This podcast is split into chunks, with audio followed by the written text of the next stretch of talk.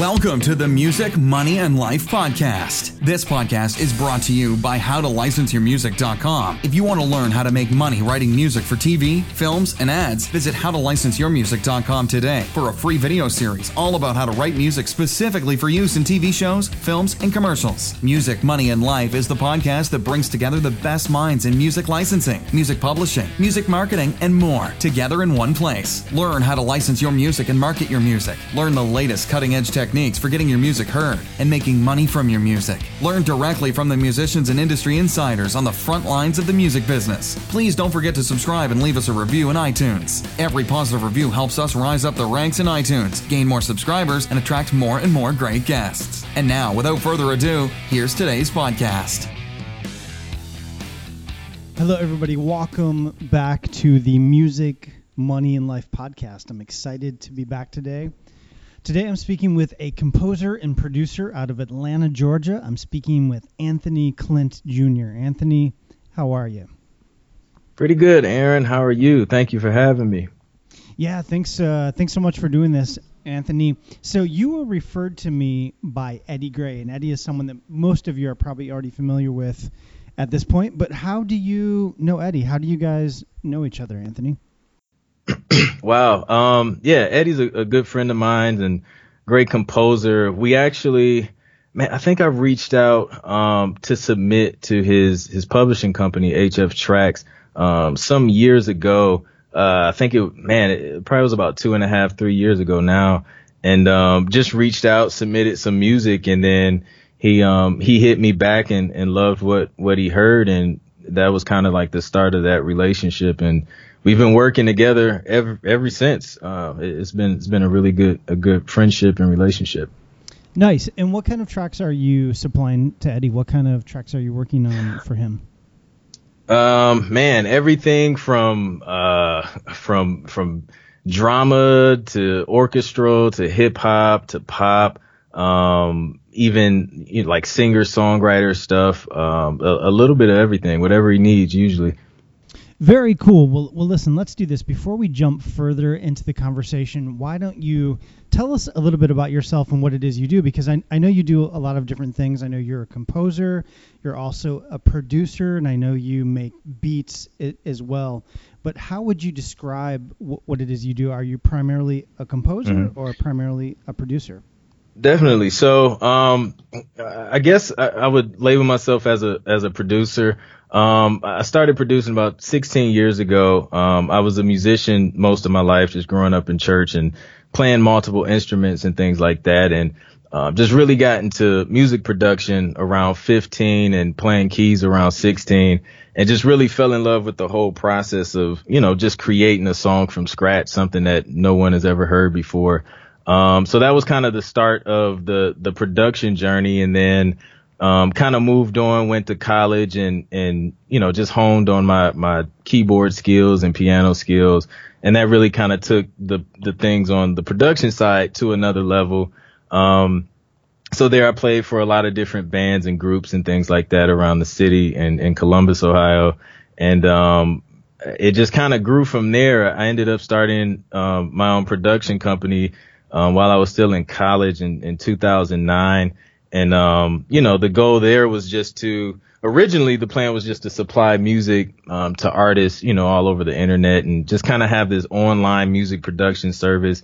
And, um, it kind of took a turn in the opposite direction because I was getting requests from, um, you know, from, from artists, um, personally and, and, in the city. So I was kind of working on projects hands on in the city. And, um, and then that kind of just grew by word of mouth um, from different artists around Ohio.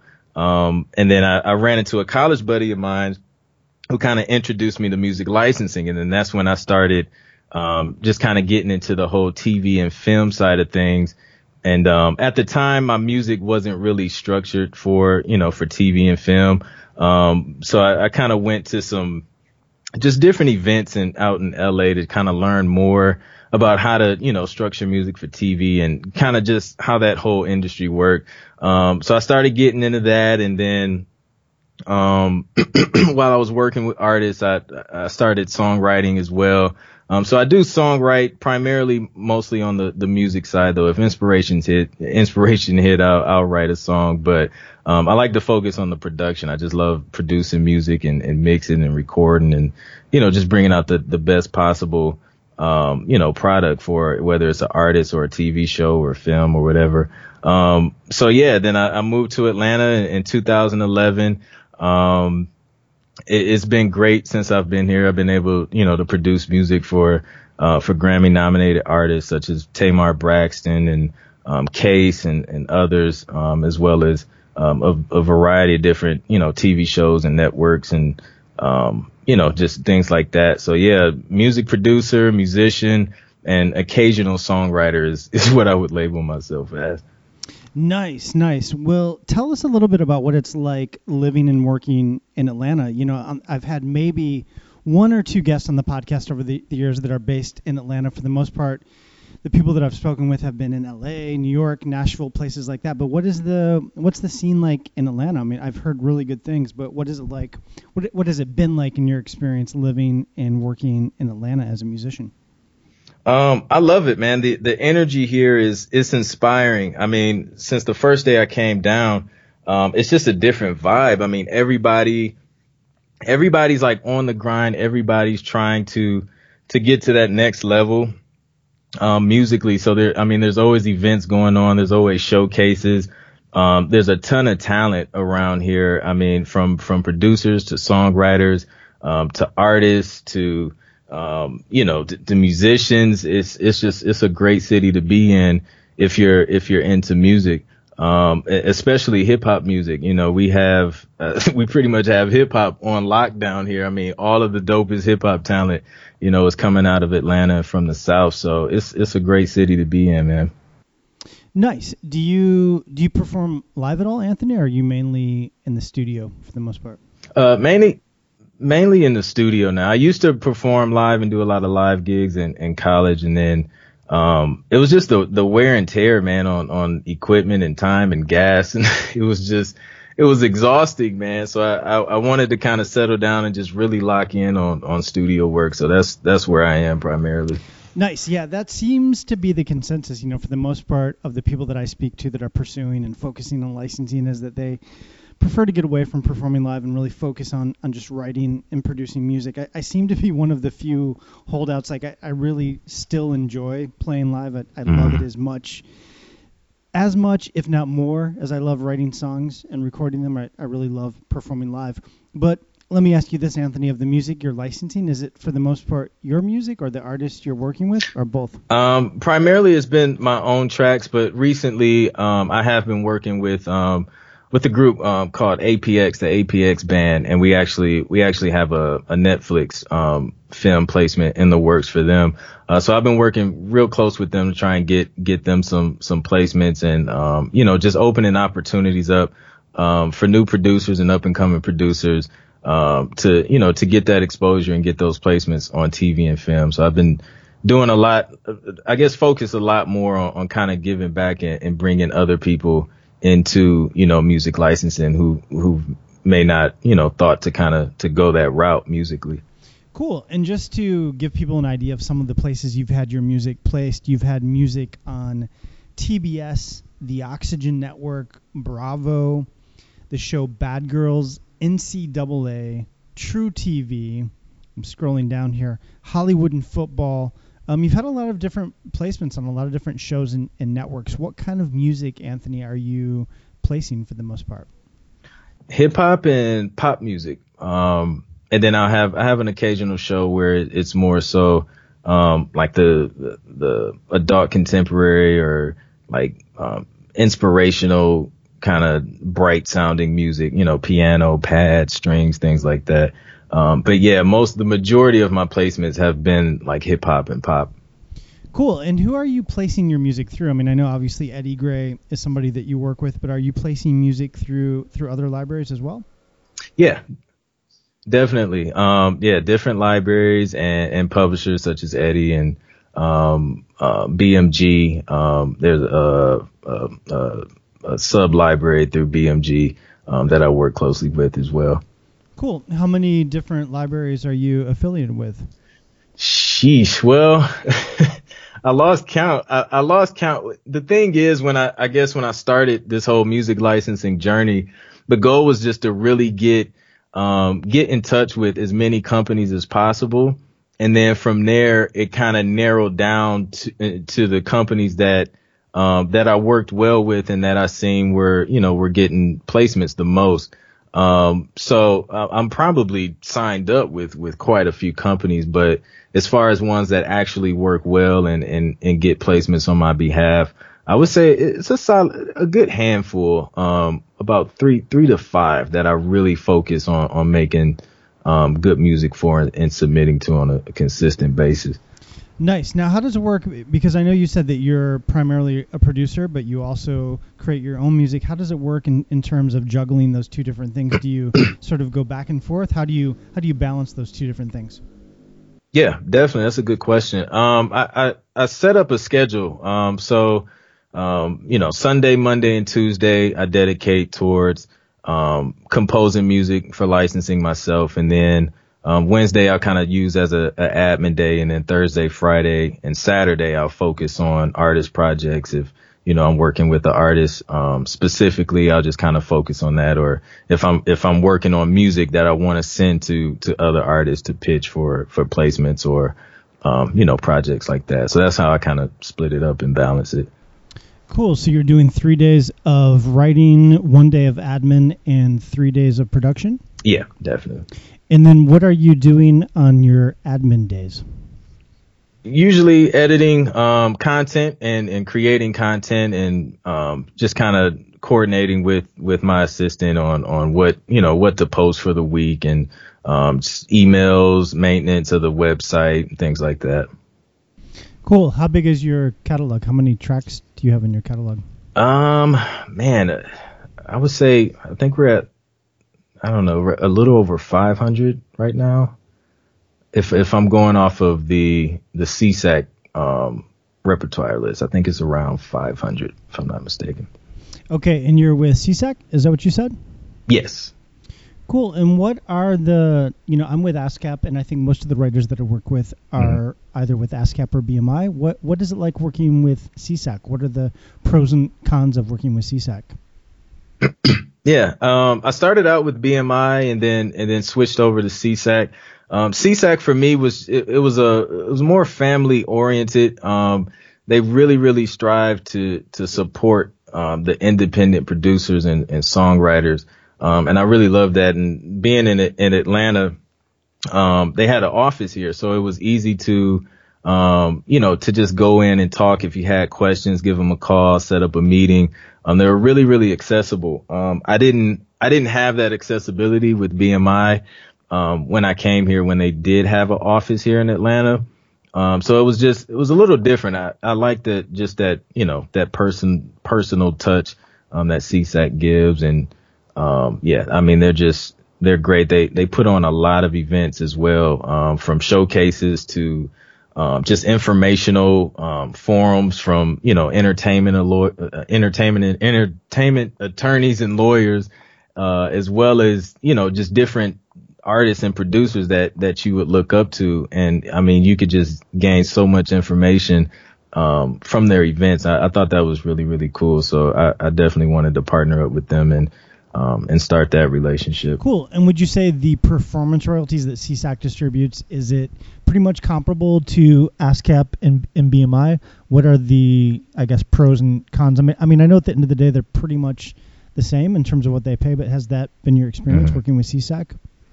Yeah, they they it kind of balances out. Um, I mean, just just from um from BMI to to SESAC, I mean it, it kind of even out. I know in BMI BMI had a few a few royalty checks. Um, and it, yeah, I mean, it, it's no major difference. One, one bonus with SESAC is that if you're, if you're getting radio play from artists and things like that, um, SESAC play, pays, um, radio royalties, um, monthly. So that's, that's a bonus with, with SESAC. So that oh, would be like the, cool. yeah, the major difference.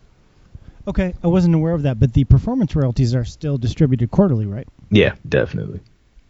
Cool. Well, let's um, let's shift gears. One of the main reasons I wanted to bring you on the podcast when Eddie introduced you to me in terms of being a guest on this podcast, he said that you make beats, and I know you have a section on your website where you sell beats. Can you tell us about that and how that works? Yeah, so I recently um, opened up the my personal beat store, which is called Clint Beats, and pretty much what I wanted to do was just um, make quality beats accessible to to independent artists around the world who may not have access to you know the the same quality um, that you would get from, you know, from Grammy award winning and, and, nominated artists and producers. Um, so I wanted to give them an opportunity to, in a way, kind of, you know, work with me, um, and collab and, and kind of have, have that sound for a lower, you know, a way lower budget. Um, so it's, it's kind of set up as a, it's, it's licensing in a sense. Um, whereas, you know, I have a, a, list of tracks that are available for, um, non-exclusive license. Um, that way they don't have to break the bank. They can still work within their budget and still have, you know, quality tracks to, to write to and, and create, you know, their EPs or projects, um, on. So that, that was my way of kind of, you know, just giving back to the, the indie community, um, and just opening up, you know, that door to, to have that, that high quality production. So I've heard this term beats a lot over the last couple years, and I think mm-hmm. I pretty much understand how this works. But I want to make sure we're on the same page. So people can go to your website, they can buy these obviously pre-made beats that you've already created, and then they can mm-hmm. Do what on the top of it? They can sing on the top of it. They can do hip hop, rap. What is the application in which these beats are typically used? Yeah, they can um they can do they can write over it, uh, sing, rap, um, if they want to just buy it to listen to or, or use for a, you know, just a, a video project or a spoken word project, they can do that as well. Um, so yeah, I mean, it, it, there, there's limits to what you can do and how many units you can sell. Um, because of that license and, you know, when you download it, you get, you know, an agreement stating those terms. Um, but yeah, pretty much they're, they're free to write, sing, rap, um, spoken word, whatever they want to do with it. And can they then turn around and license that into like a TV show or a film? Is that allowed within mm-hmm. the parameters of the license? Now that that's where the limitations come in. Um, now this can be negotiated depending on the producer if if they want to allow that you know they're they they're able to if they you know word that in their contract um, but in my agreement i don't allow broadcast rights um, it's only for, you know, just for an EP or a project or even a, um, a video on YouTube. Um, but as far as the TV film thing, I, I limit that, um, just because, you know, I, I don't want the, and I don't think music supervisors want the headache of trying to track down who owns what and they got a thousand different versions of this song out and, and track. So I kind I like to keep it, I like to keep it separate. You know, the beat store tracks are for the beat store and then my, my music licensing tracks are, are for music licensing. That makes sense. Mm-hmm. And so, do you make good money from from selling beats? Is it successful? Do you sell a lot of them? Um, I just started, so I've I've been seeing I've been selling maybe one a week. Um, so it's, really new. I'm new to it. I've never I've never tried this. I guess this um this way of of of selling beats or producing beats. Um, and most of that is because I just, I didn't understand it at first. Um, but as I looked, looked and studied more into it, um, it, it made sense from, because especially when I got into music licensing and I looked at, you know, selling beats, I was just like, okay, well, this is kind of the same thing. It's just a different, um, a, a different market, I guess, uh, versus it's, it's not music supervisors and TV shows. It's just independent artists. Um, the difference is is whether or not you um, you sell exclusive rights. Um, you know, you license it non-exclusively a bunch of times, and then you know some people will sell exclusive rights, and then that one person um, just owns the beat. Um, that I kind of I limit it. I, I, don't sell exclusively. It's just non-exclusively um, because I, I again I didn't want that that confusion. Mm. And then if you sell them exclusively, you would charge more, right? Exactly. Exactly. Yeah, because aren't there guys? I mean, I've heard of people that are doing this that are selling beats that are super successful that, that make a lot of money doing this. Do you know mm. of people doing this that are that are really successful? Yeah, definitely. I follow uh, a few guys, man. Like, I mean, super talented producers. Um, Curtiss King, um, Tone Jones, like these guys are, I mean, they're making a killing and they're, they're really, really great at what they do. Um, so yeah, there's definitely guys out there. Superstar O, um, is another one. I mean, they're, they're, they're doing really good selling beats, um, to independent artists all over the world. That's awesome, man. It seems like you're a uh, a pretty savvy business guy. I mean, it seems like you've diversified your revenue streams really nicely. I mean, you're you're doing composing and writing, you're doing production, you're you're selling beats. I've noticed you're also selling books and, and resources and things of that nature. What um what advice do you have for people that want to follow in your footsteps? I mean, most of my my listeners are if not semi-professional already, they're aspiring to do licensing and publishing professionally. You know, people people want to figure out how to make money from this. What advice or tips do you have for writers that are new to this that want to follow in your footsteps? Yeah, definitely. Um, I've, my advice would be to keep going. Um, there's a, I actually just did a, a video on this, uh, for my YouTube and pretty much I was just, just saying like there comes a point, especially in music licensing where you have to put in a lot of work before you see any fruits of your labor. And it gets really tough, man, because, you know, when I first started in, in music licensing, it was like, you know, you're knocking out tracks, you're submitting them, they're accepting them, but you don't see anything for quarters and, you know, maybe I think it was about a year and a half um, before I even seen anything. And it's it's that point that you have to work past to to really reap um, to really reap the benefits. Um, so uh, the main thing would be not to give up, um, to keep going and just just believe in yourself. Um, you have to be consistent, um, and you have to you have to create consistently. You have to create um, often because you can't you can't create five tracks, send them off, they get accepted, and then just sit and wait and do nothing. Like you have to create, you have to submit, and you have to forget about it and just repeat the process.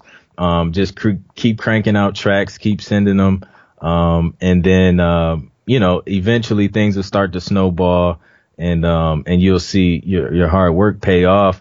Um, also, I would encourage everybody to to really understand the business of music uh, and the different aspects um, of how you can generate revenue.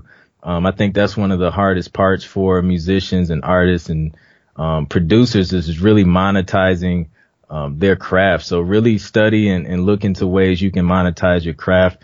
Um, it doesn't just have to be the beat itself. You know, from a, a producer's perspective, you can sell, you know, loops and and um, drum kits and just kind of break you know, deconstruct your tracks and, and sell, you know, portions of those sounds that, that you've created over the years and turn them into, to sound kits and sound packs and then resell those to, um, to other producers who may need sound. So just really study, understand the business, understand publishing. Um, you know, if, if you don't understand an agreement or a contract, um, you know, get an entertainment lawyer and, and have them look over it so that, um, you know, you're, you're put in the best situation possible, um, legally and you're protecting yourself and your rights and just make sure, you know, you understand what you're getting and, and what you're not getting. Yeah, man, that, that's really exciting stuff. I, I feel like I feel like in a lot of ways, right now is actually a really exciting time to be a musician, just in terms of the sheer number of different ways there are to monetize music currently. I mean, there's things like YouTube and Spotify, obviously music licensing, music production in your case, video games. There's a, there's a lot of different ways currently to make money from music, and obviously you need to sort of learn each different medium and learn how to maximize your results in each different medium. But there's a lot of ways to make money right now if you know what you're doing But I feel like in terms of licensing, one of the key things you said in this podcast so far is that you have a catalog of like 500 tracks. You have a really large catalog. I know Eddie Gray, the other, you know, another composer I work with a lot, mm-hmm. has a thousand plus tracks and growing. You need a lot of tracks right. for this to make sense, you know, to turn it into something really substantial. And I work with a, a lot of writers that I do consulting with. I, I did a consultation with someone earlier today, and he's like, I have one fully produced track ready to go. And he's like, Is that enough? And I'm like, no, you need to really build this up to something substantial for it to become something substantial. But let me ask you this question. Um, in the beginning, Anthony, when you were first starting out, how long did it take you until you really started to see things pay off? Uh, it was a it was a good well, it was a good year before I realized something got placed, but there later, like a year and a half, two years later, I found out that um, a track had actually got placed um, soon after I had signed with uh, with the library out in L.A. Um, but of course, I didn't I didn't see it on my royalty statement until like a long time from from then. Um, but yeah, so that that one was rather quick, but I didn't know anything about it. Then when I got paid for it, it was it was like forty seven cent or something like that. Uh, so yeah, I mean, man, it to, to see significant money, it was it was a good a good two years. Yeah, it takes time, and that's one of the really kind of frustrating and weird things about this business is that a lot of times you don't actually find out about your placements until much later after the fact, you mm-hmm. know, three to six months in, in some cases. And I've had moments, you know, of real frustration where, where I've really been down about my music career and the music I'm making at times. Mm-hmm and unbeknownst to me, at that very moment, those very periods of frustration, right? I actually had music that was being placed. I just didn't know about it, and it would be it's just a weird aspect of this industry. I mean, it would be really nice, yeah. if you would get a phone call or, or something. Or I mean, sometimes people do notify you, but a lot of times people don't, and it's just you, you know you you really have to look at this as a long term endeavor, I guess. But what were you doing? In the beginning, you said it took a couple of years before this really turned into a substantial revenue stream. How were you supporting your, yourself in the very beginning? So, so I'm a musician as well. So, um, I was, I was playing for a church and that's kind of how I made, made my income on, on Sundays. Um, so that was, that was my income that really held me over, um, through until, you know, music licensing started making up a significant income. And then, um, working with independent artists, I had, um, a couple artists where we were consistently working on their projects. Um, so that kept income flowing in. Um, and now, you know, now since I really focused on the music licensing aspect, and I, I really want that to be, um, the majority of, of my income, which, which it, it now is. I'm not exactly where I want to be yet. I'm, I set, um, set me a little plan up to, to get where I want to get, but, um, yeah, that's that's what I was doing, you know, while you know just waiting for things to grow on the music licensing end. Yeah, I think that's a, a real tricky thing for a lot of musicians that are pursuing this is that they're looking to make mm. money from their music right away, but it just it tends to take time. It doesn't tend to happen right away. You, you really doesn't. have to, to be patient in this industry. What are your long term objectives for licensing? Do you have a certain dollar amount you're hoping to make? Yeah, um, I, I set a goal. Um, what was it? The uh, last year, the the beginning of last year, I set a goal. I'm on a five, five, six year. I'm trying. I want to hit six figures uh, within within the next uh, four to five years. Um, so that's that's the goal. I've I've hit five, so now I want to hit I want to hit six. Nice. And do you feel like you're on track to reach that goal? Yeah, definitely. Um, the main thing is going back to to just being consistent and um, you know, just really, really cranking out the you know the number of high quality tracks it takes to really get things moving and, and get things rolling um, and just really multiplying um, you know productivity um, so yeah definitely this is another question that I've asked quite a few different people that have been on this podcast. I don't ask everybody, but I'm always curious to kind of hear people's take on this. Do you find licensing your music to be artistically satisfying? Do you get that sense of artistic satisfaction when your music is licensed into a, a TV show or, or a commercial? Do you, do you find this industry to be artistically fulfilling? Mm-hmm. Um, I, I, would say yes and no. Um, there's a, I guess with, with TV and film music, um, instrumentals, when it's instrumental only, um, I love it. Don't get me wrong. I love it. But sometimes I want to take my creativity to the next level as far as, you know, just a full song and a full record. Um, the great thing about music licensing is I'm still able to do that, you know, create full songs for TV and film. Um, so that allows me to really tap into that that, you know, level of creativity. Um, it's just not as much as the instrumental. Um, but you know, I, I won't complain if, if I'm working on, you know, a bunch of instrumental tracks for TV. Um, but yeah, I, I, I like to, I like to balance it out and, you know, be able to work on, on full records from time to time.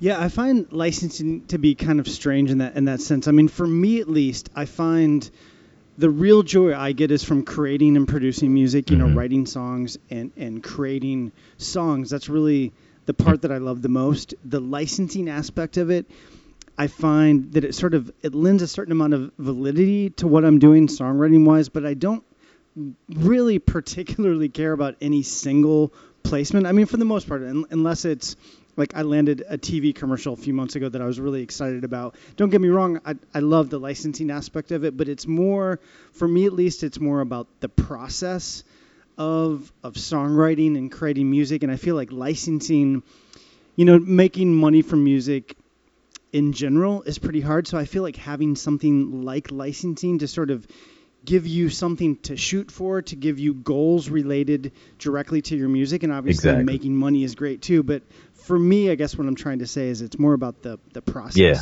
definitely, I agree because I mean it's when you're when you sit down to work on a track, um, you know, for licensing, you know. Um, you know what it takes for a, a track to get licensed, um, and you know once it's accepted, it has potential um, to earn revenue versus if you're sitting down to create a track that, you know, you want to pitch to, you know, a major A-list artist, you don't know what's, what's going to happen with that track or that song. So it's, uh, yeah, it's definitely, you know, gratifying when you, when you can sit down, know you're working on something for a specific purpose and know that the chances of it being used and, and you, you being compensated for it is relatively high.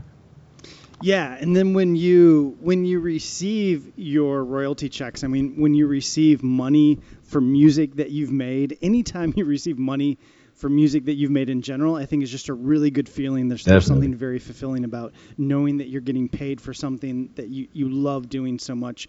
Let me ask you uh, another question though. Do you are you focusing on YouTube at all? Yes, I've been actually for the past two years. I've really been focusing on, on building a YouTube.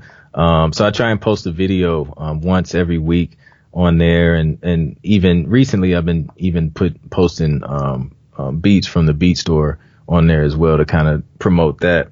Um, so yeah, YouTube is a, a great platform. Um, so yeah, I've definitely been been focusing on that more. Cool. Are you have you been monetizing your YouTube videos? So funny story about monetization on YouTube. So in the midst of me building this YouTube channel, um, it, it, it started growing. I picked up momentum. I was monetizing and then they came out with that, you know, the new guidelines, right? So I was like cranking out content. I was just like, I need to get these videos up. Um, because I was literally, I don't know, I was like a thousand watch time minutes under the, the, the guide that you needed to have to continue, you know, being monetized. So I was I was under that and I hit it the week that they I guess of that deadline, but I guess I didn't hit it in time. Like literally I was probably like a day short. Um and my video, the latest video did like really good and I was a day short and they took away my monetization. So I had to reapply. So it's like in the process of being reviewed because like I'm way over the the qualifications now. Excuse me. Um, so yeah, so that's what happened. Right now I'm not being monetized, but I was, but now I'm just waiting for the review to come back so they can get me back on board.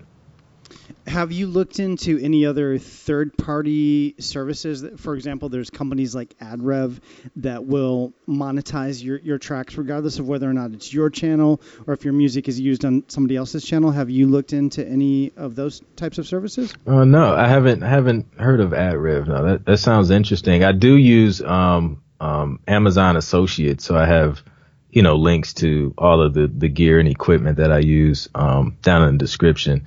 Um, but other than that, no, that I'll have to look into that. That sounds pretty cool.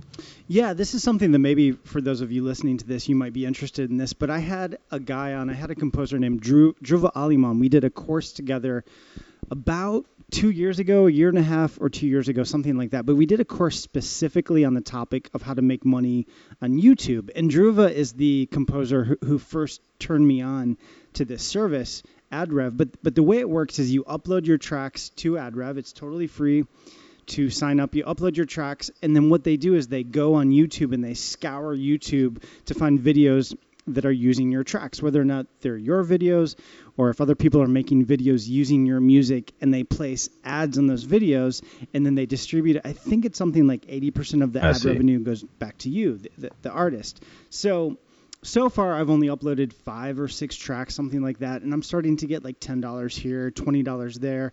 But I can see the the potential now. Now Dhruva, the guy that I created this course with, is making like fifty thousand dollars a year just from this revenue stream, but he's totally like he's figured out how to dominate on YouTube. He's getting millions of views on, on his videos, and he's um you know it kind of goes back to what we were talking about before is that there's a lot of ways to make money, but you really need to figure figure everything out. But yeah, definitely check out AdRev.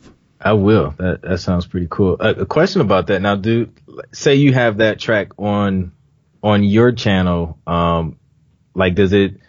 They don't because you know how some companies like if you have a track on there and they kind of like block your monetization on from YouTube or is or can you like whitelist your channel or how does that work? I'm pretty sure the way it works, I'm not 100% po- positive, but I'm pretty sure the way it works is you need to own 100% of the rights for the tracks that you upload to services like AdRev. For example, I have a publisher who controls for some of the songs that I signed to her, there's an opt-in to have her do mm-hmm. YouTube monetization.